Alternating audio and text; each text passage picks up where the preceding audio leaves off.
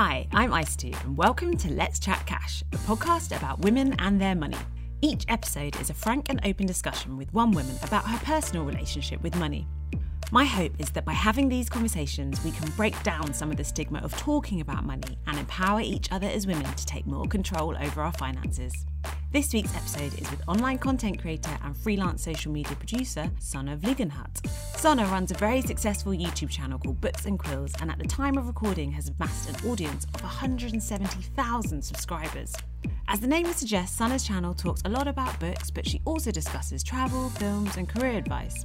Before Sana made the jump to work as a freelance content creator, she worked at Penguin Random House, which is where I met her as we actually did the same role at Penguin, just at different times.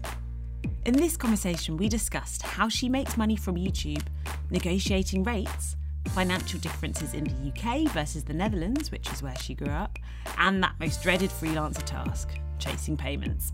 Stick around to the end for my More Money section, where this week I'll be giving some suggestions of tools you can use to help chase payments, and I'll be giving away a tenner, so you'll want to keep listening to find out how to pocket that. But first, I started off by asking Sanne to describe what being an online content creator looks like on a day to day basis. It looks quite different day to day. So I've only gone freelance about two months back. So that is all still things that I'm trying to figure out day to day, like how I how I kind of divide my day up. But the idea is that I um, I create videos for myself and for companies. Um, I do social media for myself and for companies, and then it can also be hosting workshops, chairing book panels, going to events. So really is a mix of being at home creating things and then going out into the world and, and doing things like that. Cool. So I guess it kind of I can kind of guess or work out how you make money and income from doing stuff for companies, like when you're freelancing mm-hmm. for companies. But I think a lot of people would be really curious as to how you still kind of bring in an income when you're producing stuff that's more for yourself. Yeah, definitely. So I've had a YouTube channel for about 10 years. It's called Books and Quills. I started it in my first year of university. And I think since I moved to London, maybe a couple years after I moved to London, which is six years ago, I've started making money off of that as well. There's obviously AdSense, which is just a little bit of money that you get from ads on YouTube, but that is quite minimal, especially for me, I think. Um, so it's mostly sponsorships. So when there's a specific company that wants to show off a product or a competition they're doing or a service they offer, and then I, you know, find a brand that I really, really like and work with them in that way. And that's kind of where most of the money comes from. Okay, cool. So does that stuff come from them like reaching out to you, or do you do a bit of contacting them? Is it a mix? It's a mix. Sometimes it's agencies that have been paid to contact different YouTubers or bloggers. Sometimes it's companies directly. I actually love working with companies directly because very often I find I get brands that have never worked with YouTubers before, but they want to. They're not sure what they want to do so they just send a really nice open email saying, We'd like to work with you. We're not sure how. Can you tell us what the deal is? And then I really, really love doing those because usually those end up being really genuine, really free. Because sometimes, even though agencies obviously are really good at what they do, sometimes it can be quite restricting. There's really long contracts, there's really strict deadlines. And sometimes when you work with a company one on one, I feel like sometimes it can go really well, and sometimes it can go wrong. But I, I've had really good experiences with the brands that I've worked with. Cool. And so then when you're going out and doing work, I guess, for companies, like what does that kind of look like? What's that shape? Um, so that a lot of it is is video editing. Some of it can be social media scheduling or creating photos or copy or helping them out with their brand image and their tone of voice. And then sometimes it is showing up at an event and doing live coverage or Sometimes for festivals, it's a chairing discussion with an author or a workshop or something like that. Cool. And so, which uh, which do you enjoy most? I love doing workshops and I love chairing events, and that's something that I'm looking into doing more. Now that I'm freelance, I have more time to invest time in reading those books and, and going to those events. So I did Cheltenham this summer, oh, cool. and that was the first time I'd done that. That was really fun. So I got to interview um, some really lovely authors there and, and travel to the event. So I'd love to do more of that. Cool. Um, so what were some of the I guess factors that you had to think about before going completely freelance? Hmm. So I'd always been doing my YouTube and like various other freelance things next to either university or a full time job. Um, so for the last five years, that had been next to a full time job, and it always gave me some extra income, which is really nice. Um, but it also meant that I already had a lot of experience doing taxes and just how to kind of run a little freelance business. So it made it less scary, I think. So my main thought was prepare some contacts or think about who I might want to contact and really think about what kind of work I wanted to do. Because there's also some skills that I learned from my full time job that I'm not super keen to use in my freelance life. There's always things that you like more about your job and things that you don't like as much. So I was I really really wanted to not do those things if that makes sense. Yeah. So for example, running Facebook ads is maybe not my favorite thing in the world. Yeah. So I wanted to cut that out. Mm. And then obviously saving was really important. So making sure that I was in a position that I could keep myself stable for like a good couple months mm. before I just went ahead and quit. So, and what I guess were some of the factors in terms of like Like now that you're completely out there on your own, Mm. have there been any bits that have been like, oh my gosh, didn't know about this? Did you have to research up on that? Um, I think for me, a lot of it is I just need to do a lot more prep work even now. So a com- you know a company might go, oh, where's your media kit? Don't have one yet. Or can you send us a pitching document for this and this? Haven't really made one before. So there's a lot of things that just come up in the moment where I go, okay, I guess I have to make one of those, and I'll figure out how to do it, and I'll make it. I think very often is just doing it as best as you can, and then making it better over time. How do you work out like what your rates are going to be? Because I think one thing about being out there on your own that's really scary is understanding how I'm going to set what I'm worth and decide like this is what I will do things for and this is kind of my cutoff point. Yeah, I guess I had a lot of experience with that doing it as a YouTuber, but that is very different because I think when you charge as an online content creator, you're charging for your audience, your personal recommendation, for creating the video, for being in it. There's loads of different things that go into it, and sometimes as a freelancer, you're only doing one or two of those aspects. But then as a freelancer, I always go by a day rate rather than like a set price for a project. Because I guess it's a little bit more tangible as a freelancer where you go, okay, this project will take eight hours, so I'm going to charge a day rate. Or it's going to take a lot more, so I'll have to do more days. And so that's how I try and explain it to clients as well. And then I mostly just asked lots of friends what their day rates were and then figured out. So I was at manager level um, when I left my job.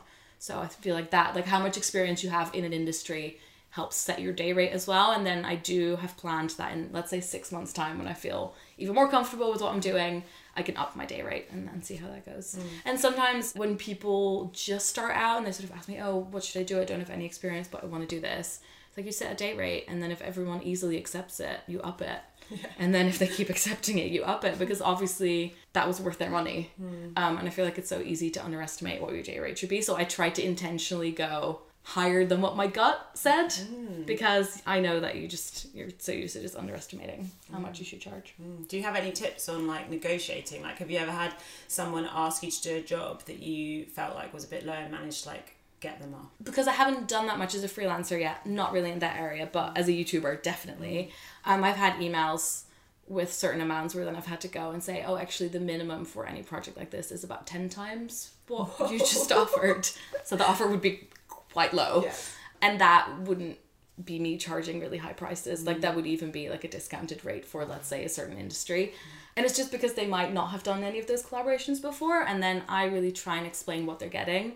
So, like I just said, you're getting personal endorsement. It's a really good fit for my audience because they're this age or they're interested in this. I'll also produce this and this. I'll give you these stats. So, people tend to think, oh, it's just a video. So, why is it, why does it cost this much money? And I do also try and explain if you're going to hire a freelancer to make this, you'd be paying someone to host, someone to edit, etc., etc. I have rates for people that have come up with something that is so easy to fit with my channel or that I just would love to do anyway that I just give them a lower rate. And I have a rate for people that are extremely rude when they approach, um, that just ask for ridiculous things. And I just throw out basically like four times my normal rate and see where it lands. And then if they do accept it, then that's great. And then that's a, you know, it will pay for how annoying it will be to do the work. it doesn't happen very often. It's really, really rare. But I've had some emails where I just thought you're being absolutely ridiculous. And I just throw out the number and see where it lands. What happens then if you do this though and you end up having to do this horrible piece of work without ever know? well, I, if it's still horrible, I wouldn't do it. But it, it kind of is an interesting way of kind of testing out the grounds, mm. I guess.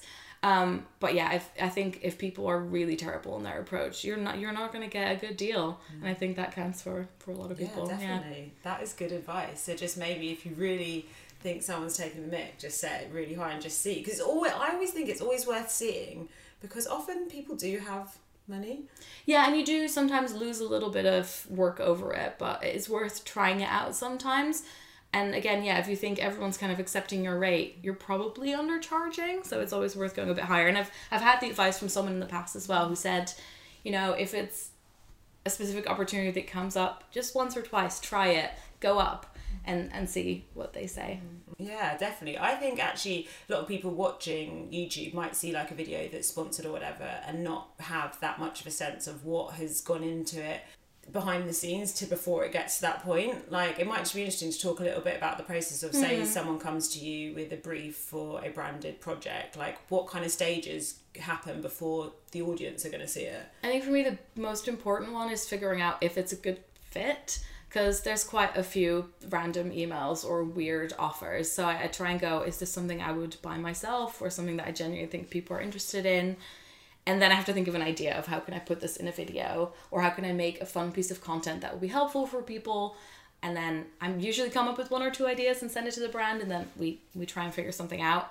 And it usually becomes quite clear whether they just have their mind set on something very specific that's not going to work or if they're happy to kind of figure out together and see how we can both get the best out of it. Yeah. And then there's obviously negotiation about pay, about dates. I write my own little contract, which is probably not very official, but it's better than not having a contract. Yeah, definitely. Especially because I work with a lot of brands who haven't done this kind of thing before. So just write a nice PDF that says delivery date, what they have the right to sort of make changes in and what they don't. So for example, I want to have veto power over the title of the video. Okay. So I don't want it to have the brand name in it or anything like that. Uh, I indicate how I'm going to say that it's an ad and how I'm going to uh, very clearly put that at the top because sometimes brands aren't keen on that, but obviously really? you have to. Mm. And I prefer to. Yeah, then you kind of go back and forth and hopefully you get speedy feedback and they like it and it's always very important to think about putting things like reshoots in the contract as well because it's definitely I've heard it from other people before where they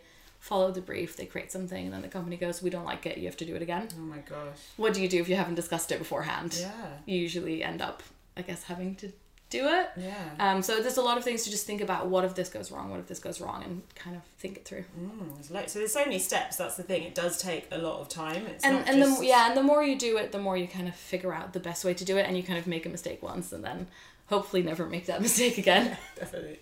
Definitely. So now that you're kind of working for yourself, you're kind of like your own little business, do you have to sort of set yourself like a budget in terms of your personal spending? How do you manage that? Um, so I before I went freelance, one of the things I did is I made a beautiful spreadsheet oh. and I oh. put in all my necessary expenses as in all my bills, my rent, things that I didn't think about like my contact lenses that I pay for every month. Those kinds of little things that come out of my account. And then I looked at that number and I was like, okay, that's more than I thought, first of all, because I hadn't really put it down that specifically before.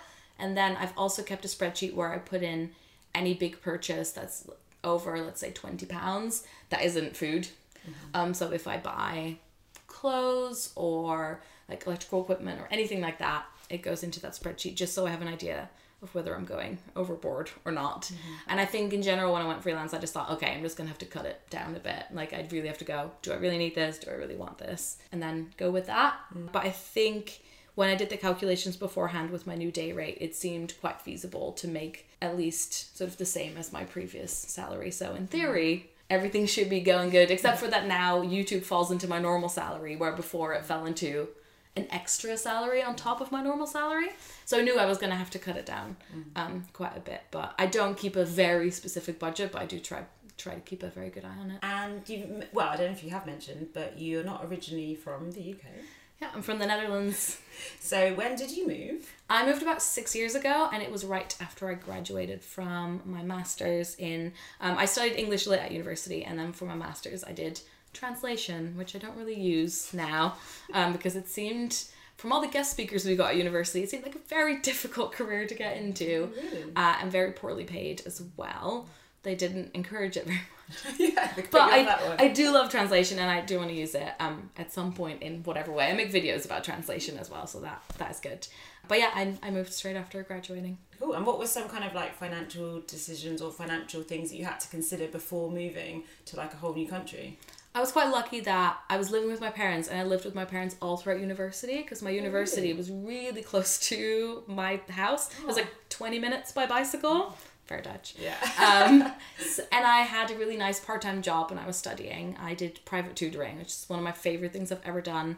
I also used to do university, well, I guess they were high school crash courses. So it was for high school kids who were potentially going to fail their final exam in one subject, and their parents would go, Okay, you've got one weekend. Whoa. We're going to have to try and get this to a level where you'll pass. So I'd get like six kids. This was through a, a company. I'd get six kids and I'd get like two or three nine hour days with them. And we just have to go like hardcore on like studying and making sure they get through the exam.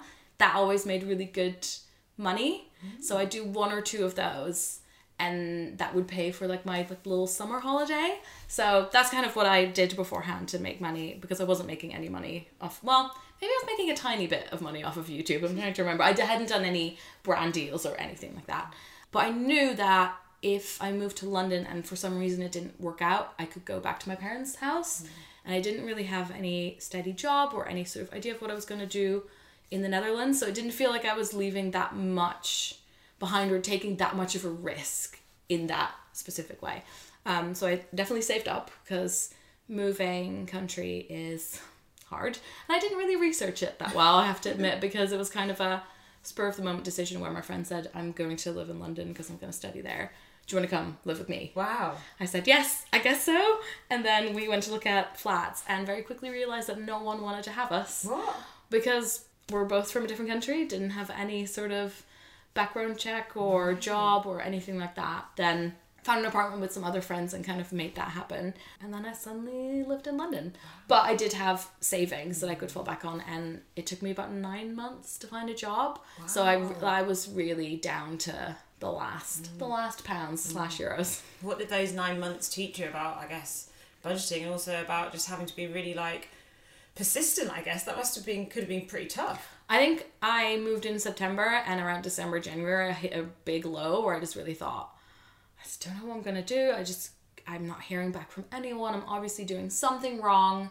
But from then on, it started looking up, as in I was getting like internships at Penguin. I was being invited to book events and was getting in touch with publishers and I finally felt like I was getting to know some people in the industry. So I think the first couple of months there was just hardly anything. I was applying for museum jobs. I applied to the Sherlock Holmes Museum. Never emailed me back. applied at Lush, like all that. I just applied to. I think I got to a point where I was just applying for anything and everything, and still was not hearing anything back. But then, yeah, in the, the second half of those months, um, I started hearing back a bit more and I got a bit more hopeful. But budgeting wise, I think I just had a lot of days where I didn't really spend any money because, oh, well, obviously I was paying rent, but rent was quite, it was quite okay at that point. We were sharing with four people. It was, it was all right. I was living in Hackney and I would just I remember eating pita bread with hummus and lettuce and cheese, and oh that my was like had that for lunch and dinner. I was kind of just living like a student. Yeah. I think that was kind of the the thing that made the most sense. And I would go to a lot of like free tours and museums, and I would take the bus everywhere. No tube, so expensive. So just take like an hour and a half bus to get somewhere. But yeah, I just think I didn't do loads of things that cost a lot of money. So I just tried to keep the the month to month spend really low. And now, obviously, well, as you, you have a little bit more disposable income, Yes. maybe than them, um, did, did it kind of leave you with any kind of hangover of not wanting to be go too crazy on spending or I think coming from the Netherlands, I've Dutch people are not. I say it two ways. I say they're very frugal or they're very uh, thrifty, maybe a bit stingy. I think Dutch people have, in general, seem to have the thought that don't spend money on anything that's not necessary, like anything that's too extravagant. So I remember. Like as a kid, we wouldn't get like a Magnum ice cream. It's like no, you just get a nice like ice lolly, just like a cheap one because you don't get Magnum. That's for like birthdays. That's for so is that kind of why would you do something so extravagant? It doesn't make sense. And I think as a country, Dutch people are quite frugal. So, for example, people wouldn't really go out for coffees Okay. or doing that kind of thing. Now, recently in my hometown, there's been lots of new coffee places because before that, you, you just have coffee at home because why would you go and, and pay to have a fancy drink somewhere else? It doesn't make sense. So that's kind of, I guess, what I grew up with. And then in London, it's just the total opposite because it's drinks and food, and people don't really meet at each other's houses and, and do sort of cheap meals and things like that. I mean, obviously, some people do, but I think in general, a lot of people tend to, a lot of young people tend to go and go out for drinks and spend a lot of money. So I think I've kind of gone the other way now because when I had a full time job and YouTube on top of it, I was sort of doing pretty well to a point where I was like, okay, obviously I'm not gonna go crazy and spend tons of money, but if I wanted to go on a weekend away, I could, or if I wanted to go out for food, I could. Uh, and now going freelance, I'm sort of having to go back to okay, just be a bit more careful, really think about what I'm spending. Um, so yeah, maybe going a little bit back to what it was like before. Yeah. And are there any other kind of big financial differences in terms of like the system from uh, Holland to here? So are there any things that like you have to pay for here that you didn't have to pay for there, or things that you would have got like allowances for there? I think tax is different, but the thing is, I've never been an adult in the Netherlands, so I haven't like I was always under my parents' healthcare. Didn't I don't really have much experience with the Dutch tax system, so I think you have to pay for healthcare in the Netherlands. It's like a private healthcare system. But obviously here you, you pay in taxes as well, so I don't know the difference of that in the Netherlands. Because I remember moving, my friends were like, "Oh, have you also calculated in healthcare and all those things?" And I sort of said, "I think that's covered." Because obviously when I when I got here, I didn't have a job yet, so I wasn't paying for that yet. The one big difference I think as well as university and how the fees in the Netherlands don't know what they are right now, but when I was studying like six years ago, they were fifteen hundred pounds a year. What? And you also, I got a stipend from the from the government, and I think everyone that went to university did. What's the stipend? Where you What's that? got um a hundred euros a month if you were living at home, and two hundred and fifty euros a month if you were renting somewhere. Oh, so like a kind of grant, or was that a loan? Um, well, if you finished your bachelor's within seven years, it was a gift. Wow. If not, it, it turns into a loan. So if you don't finish your degree, it turns into a loan, and you got like a free travel pass. I think they're not doing that anymore. But I could take like any train, any bus, um, anything like that all across the Netherlands. You had to pick like weekends or weekdays. So I think my parents paid for my university, but I think it's um, possible for a lot of people in the Netherlands to have a, a side job and then kind of pay off uni as they go. that sounds like a great system. And also, I guess in the sort of same mindset is that I don't think overdrafts are a big thing. What do you mean? As in, I didn't personally know anyone that had an overdraft and I didn't know it existed. Like, I didn't know you could have one. So, when I got a bank account here and they said, Do you want an overdraft? I was like, No, I don't want an overdraft because I didn't. I think a lot of the idea is people don't really have credit cards in the Netherlands either. So, the idea is you only have the money. Obviously, there's people that take out loans, Yeah. but in general, the idea is you only have the money that you have and you don't go into an overdraft. That seems to be the general mindset. You have to work really hard to get a credit card in the Netherlands. You have to like try to get one. So maybe that's like a better system though, because here you can just get into debt so easily. I just didn't realize that yeah, students get given a massive overdraft, and then obviously if you get given the option, it's so easy to go into that. So yeah, that was quite a big surprise for me. But I think I was also from a small town where people in general were like pretty well off, so it might be different in big cities. Maybe, yeah, Yeah. that's interesting. Um, and what about now as an adult? Do you set like financial goals for yourself? I put so this is the first year I guess that I've put like a proper financial goal on the end of the year. I'd put like a number down. I wrote it on a piece of paper and I said this is what I'd like to do, because I work well with to do lists, writing things down. And then I decided to go freelance, so that went out the window. so instead of reaching that goal, I reached the goal of going freelance. I actually, at the beginning of the year, wasn't entirely sure that that was what I was going to do.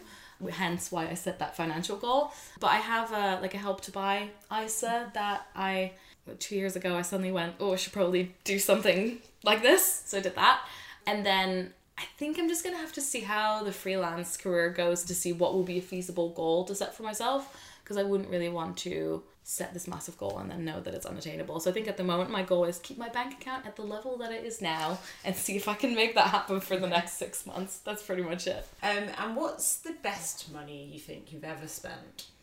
Oh, Uh, oh, I know what that is.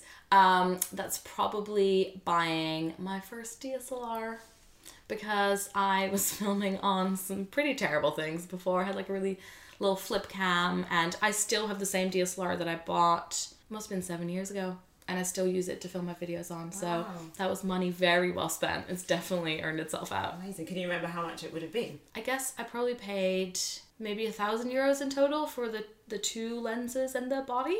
Yeah. That's that's good, isn't it? That's a good investment. Uh, yeah, it was a good. Uh, the quality difference when you look at my channel is very big, and also I've taken that camera like all over the world and like on all my travels, and it's pretty battered, but it was it was a very good investment. Amazing. And not so much kind of money related, but I just thought it'd be interesting. Do you have any advice for people who are wanting to kind of be online content creators themselves? I always hate this piece of advice, but it really works for me. Is to be consistent. It's so easy to start something and then sort of think, oh, it's not quite going the way I wanted to, or it's not having the success I wanted to, so I'm just going to stop. I started it at a point where you couldn't make any money off of it at all, and I really just wanted to make things and be friends with the people that were making those things that I was watching. And I've really found that sticking with it has massively paid off for me. It does, you know, I get quite frustrated when people say, oh, oh, YouTubers, they do nothing, they just, you know, shoot some videos. But usually the people that are successful, they've been doing it for years and years and years without being paid next to other jobs or, you know, I've put, they've put in the hours, basically. They've put in the time. So that's probably what I'd say, put in the time. Yeah. Mm. Yeah. Well, well, one thing that actually I thought might be interesting to ask you is just having now worked on kind of both sides mm-hmm. of the kind of content creator sort of industry. So on the one hand, you're being in the position where companies will approach you and mm-hmm. pay you for, to do work, but then you've also been in the position where you're working for a company and paying content creators. Yes. So how, what kind of things did that teach you about, I guess, both jobs? I think if you're easy and good to work with as like an online creator, that is almost priceless.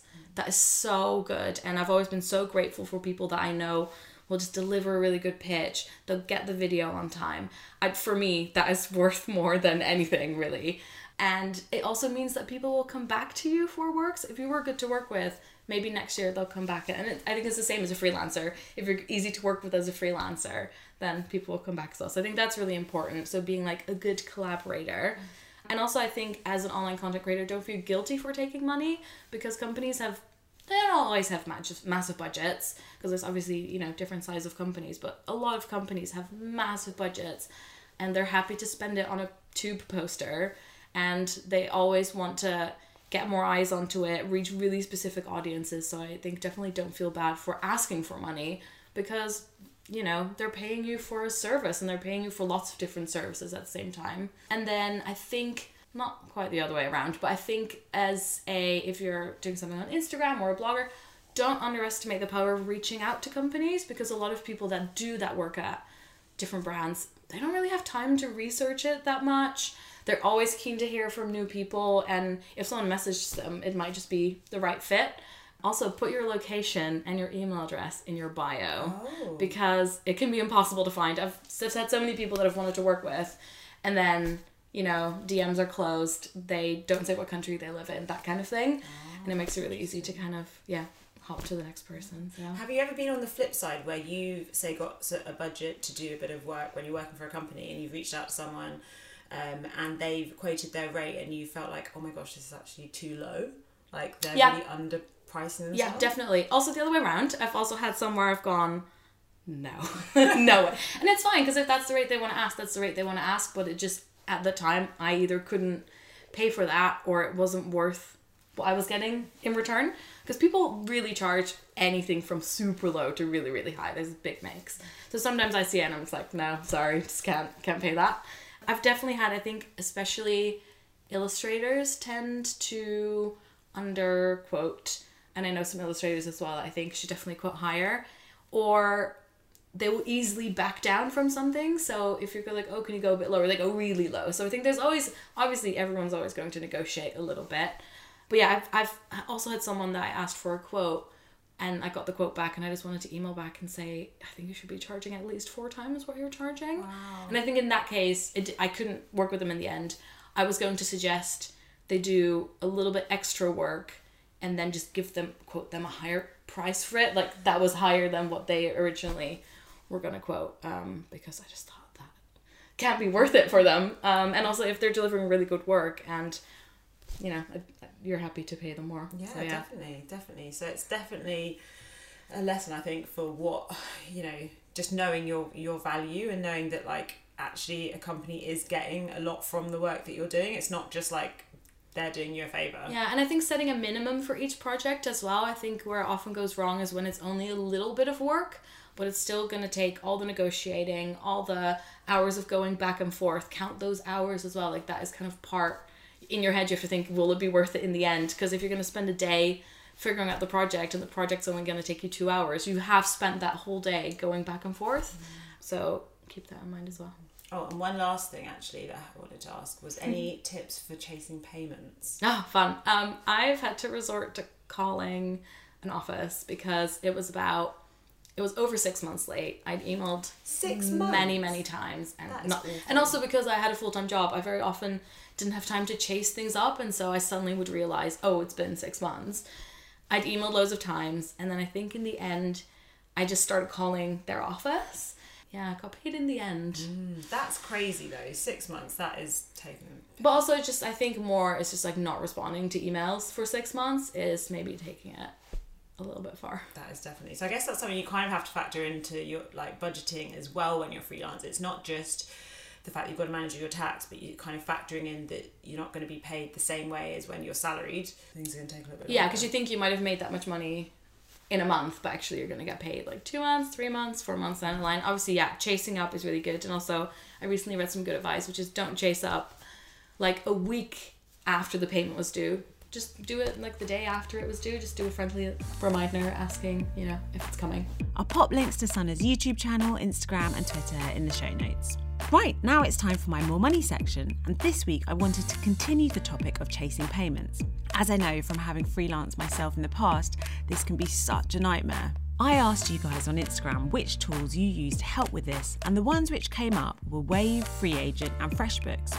You can connect FreeAgent with your bank account so you can automatically reconcile invoices with payments. FreshBooks also seems to have a really handy feature which automatically emails your client with reminders if the payment is overdue, allowing you to nag in a way which seems like it's coming from the program rather than you personally, which I think would definitely take a bit of the awkwardness out. Another one which came up was Crunch, which seems to offer similar services to FreshBooks and FreeAgent, but also rolls accounting services into the mix, meaning you could get help doing your tax return at the same time. Crunch's website says they also offer advice on self employed mortgages and pensions, which might be helpful for some people. The very last company which came up was actually from someone who was on the other side of the coin. That is, they were paying a freelancer. They were working at a big company which was having issues with their internal payment systems, and one of their freelancers had submitted an invoice using a company called Invoice to Go. Now, the interesting thing about Invoice to Go was that it allowed the invoice to be paid by credit or debit card.